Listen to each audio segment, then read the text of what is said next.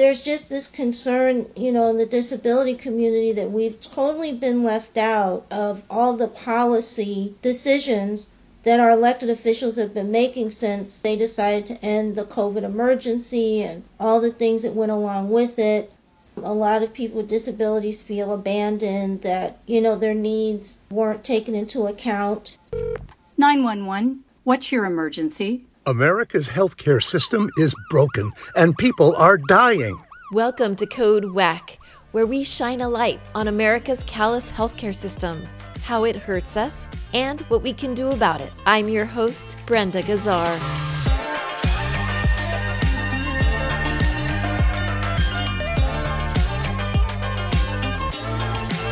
This time on Code WACK, what challenges do those with disabilities face when it comes to accessing quality health care? To find out, we spoke to Angela Gardner, a disability rights advocate who lives in the Los Angeles area. This is the first of two episodes with Angela. Welcome to Code WACK, Angela. Thank you, Brenda. Thanks for having me. Oh, thanks for being here. Tell us about yourself. Where do you live, and how did you become an advocate for people with disabilities? I am a California native, born in Los Angeles. I currently still live in Los Angeles in a city called Whittier. I am a person with a disability, autism, learning disabilities, and I D, intellectual disabilities. I became an advocate while working in a special education school. I love that. Tell us about your clientele. What kind of disabilities do they have, and how do you help them as an advocate? Well, I do not work with individuals. I work with advocacy organizations and on social media by bringing education, resources, and awareness about issues and needs for people with disabilities. Got it. Let's talk about healthcare. What are some of the main challenges you see when it comes to those with disabilities accessing, keeping, or paying for their healthcare under our current healthcare system? Well, Medi-Cal, or Medicaid as it's called nationwide, but Medi-Cal in the state of California provides health care benefits and long-term services and supports uh, like in-home care, an essential service to help with the daily care need, bathing, dressing, feeding, home cleaning, et cetera, medication, and devices that people with disability may use. And currently there are income caps to Medicaid. I'm on Medicaid myself. That causes disabled people to choose between employment and health care and their long-term services and support. If they make too much money, they could lose their Medi-Cal benefits. Um, in many states, there are wait lists for in-home care services and the long-term services and supports under Medicaid. And there's also a shortage in in-home care workers due to the low wages and benefits. And the other more recent issue is COVID. The COVID health emergency provided individuals and their family access to Medicaid, but when it ended, uh, more than a million people were dropped from their lost coverage. So right, right. So how are all these how are all these things impacting people with disabilities today? Well, some people are losing their health care. I mean, people are just panicked and, and scared, and they're also fearful of the COVID safety protocols being ended for wearing masks and other protections in public places, spaces, businesses not acquiring masks for employees and gloves or hand sanitizers. There are a lot of people with disabilities who are fearful of getting COVID because they have um, complex health care needs that might require them to be in the hospital, might be life-threatening for them. So those are some of the issues that people with disabilities are dealing with. Right.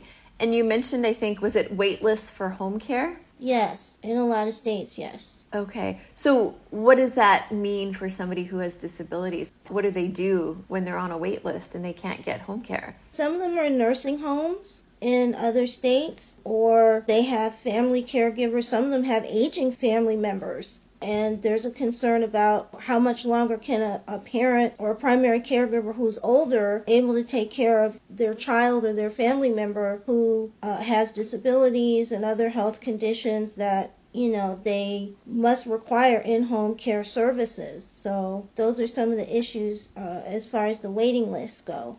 Got it. Angela, do you have any specific stories of people who've struggled with our healthcare system that you can share with us? Oh, yes.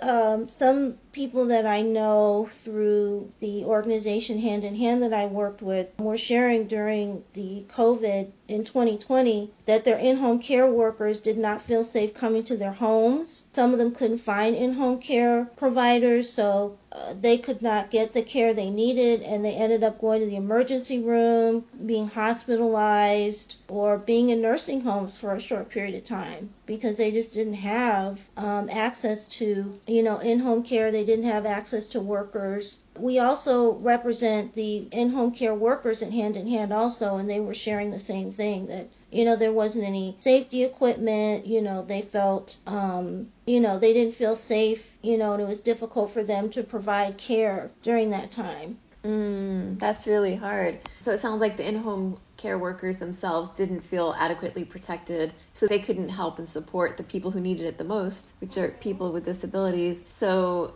I can see how that could be very scary for both sides. So did you know of anyone that wasn't able to find care in this situation? Yeah, some of my members weren't able to find care. Mm-hmm. Some of them had to go into the hospital. They were hospitalized. And how long do they have to stay in the hospital for? Sometimes weeks, depending on the severity of their situation. Um, do you know what kinds of disabilities we're talking about? One of our members has cerebral palsy. She's in a wheelchair, so she re- required a lot of support in the homes. And some of their friends, too, they said were in a similar situation. How do you feel about that? Wow. It's tough. Um, you know, my heart goes out to them. I was in shock because I don't have those support needs. So to know that if someone doesn't have in-home care on a daily basis, they could end up in the hospital. That was shocking, you know. Angela, today, do you think there are enough in-home care workers? No, they're not. There's still shortages in California. Um, there's still shortages. Um, they, uh, especially in, you know, rural areas, and, you know, uh, you know, they really have um, shortages of in-home care uh, workers. Mm-hmm. Why do you think that is? Well, the low wages um, and benefits. There's not a lot of paid sick leave, uh, vacation, retirement benefits. You know, there's that's a real big problem because, again, the cost of living in California is extremely expensive. And so a lot of these uh, workers, some of them don't even have health care themselves. Wow, that's ironic and sad. Mm-hmm. What other challenges have you noticed when it comes to those with disabilities in healthcare? Are you noticing any trends? Um, besides COVID, um, and all the challenges that are connected to that, and also with COVID, there's a new group of people that have long-term disabling conditions with long COVID. So there's just this concern, you know, in the disability community that we've totally been left out of all the policy decisions that our elected officials have been making since, you know, they decided to end the COVID emergency and all the things that went along with it. A lot of people with disabilities feel abandoned, that, you know, their needs weren't taken into account at all. And, um, you know, those are the two, you know, biggest things that I've seen uh, a lot recently. So what would they have liked to have happened? Did they want the government to extend, like, the public health emergency and the, you know, not dropping people from Medi-Cal or Medicaid? Right. And the, you know, the safety protocols in public places, in especially workplaces, wearing masks, having gloves, having sanitizers, uh, those kinds of things that keep people feeling protected from, uh, you know, possibly getting an, infected with COVID. Wow. So do people with disabilities feel, or are they more vulnerable to COVID because of their disabilities? Yes, a lot of them are. A lot of them have, you know, respiratory conditions. Some of them might be immunocompromised, chronic illness. So, yeah, a lot of people in the disability community, you know, are vulnerable to acquiring COVID, and it could be life-threatening for them. Mm, wow. And so the people that Hand in Hand deals with, what kind of disabilities do they have? Is it is it physical and intellectual? Yes, you know, we welcome anyone with a disability, and we also, again, work with the in-home care workers as well to make sure they get the proper wages, the proper supports that they need to do their job. That's what makes Hand in Hand unique, because organizations deal with one end or the other. What makes Hand in Hand unique is that people with disabilities are included with in-home care workers to advocate.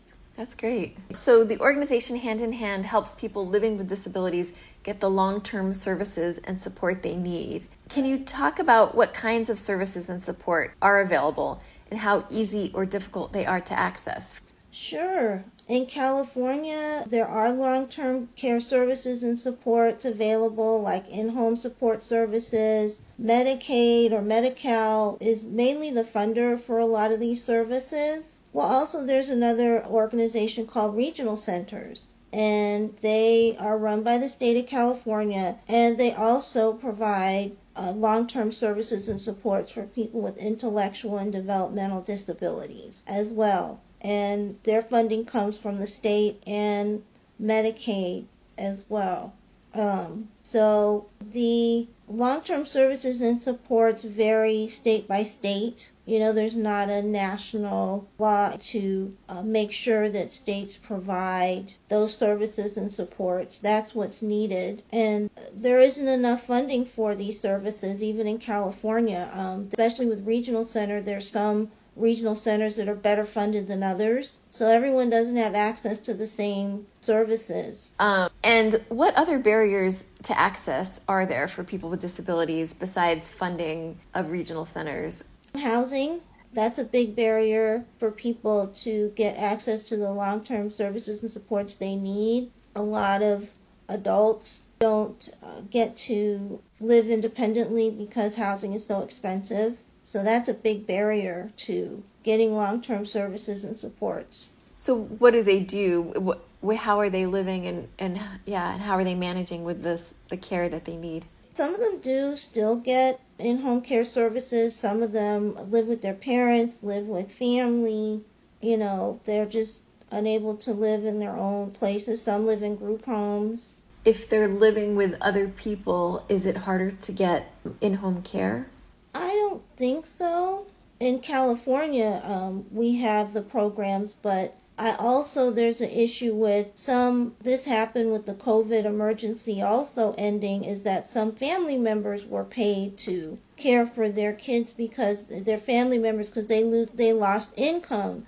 In some households, even here in California, you know, caregivers have to stop working. And so the COVID health emergency, you know, helped pay for families to provide care for their loved ones. And that's no longer available, so that is a hardship. Or if there's a worker shortage, you know, again, the family has to step in and, you know, they have to lose income and employment and other things to care for their loved one.